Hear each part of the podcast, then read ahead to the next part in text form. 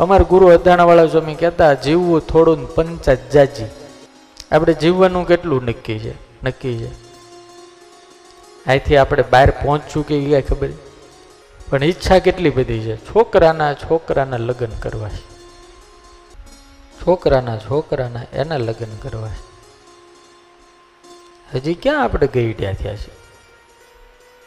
એસીની માથે પાંચ જ થયા ગઈડો થોડું છું હું કહી પણ કોણ ગઢું થવું જ નથી ગમતું. એમાં બાયુને તો એટલી બધી ઉંમર હંગરે બાયુ.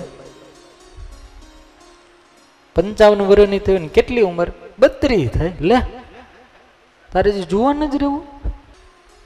એક પાસઠ સિત્તેર વર્ષના માજીને વાળ થોડા ધોળા થઈ ગયેલા આમ નીકળ્યા ને એક જુવાનને કીધું, એ માજી અરે માજી ખીજાણા? હું કીધું, માજી. હું માજી લાગુ તો માજી લાગુ? માજી લાગુ? માજી કે બોલતો નહીં.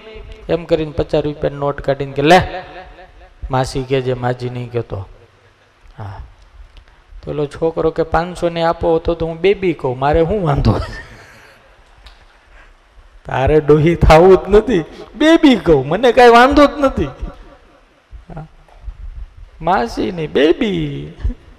પાસઠ વર્ષની બેબી, લે. કોઈને ગઢું થવું ને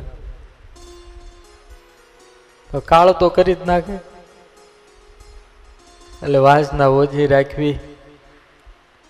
જે છે એમાં આમ સમજો મજા કરવી. આપણે મરી જાય ને પછી આપણા સંપત્તિને કૂતરા દિવાળી કરે એટલે આપણે જ દિવાળી કરીને જવું. હોળી ન કર્યા કરવી ન કરી. હોળીમાં ને હોળીમાં આપણે ગુજરી જાય ને દિવાળી પાછળવાળા કરે.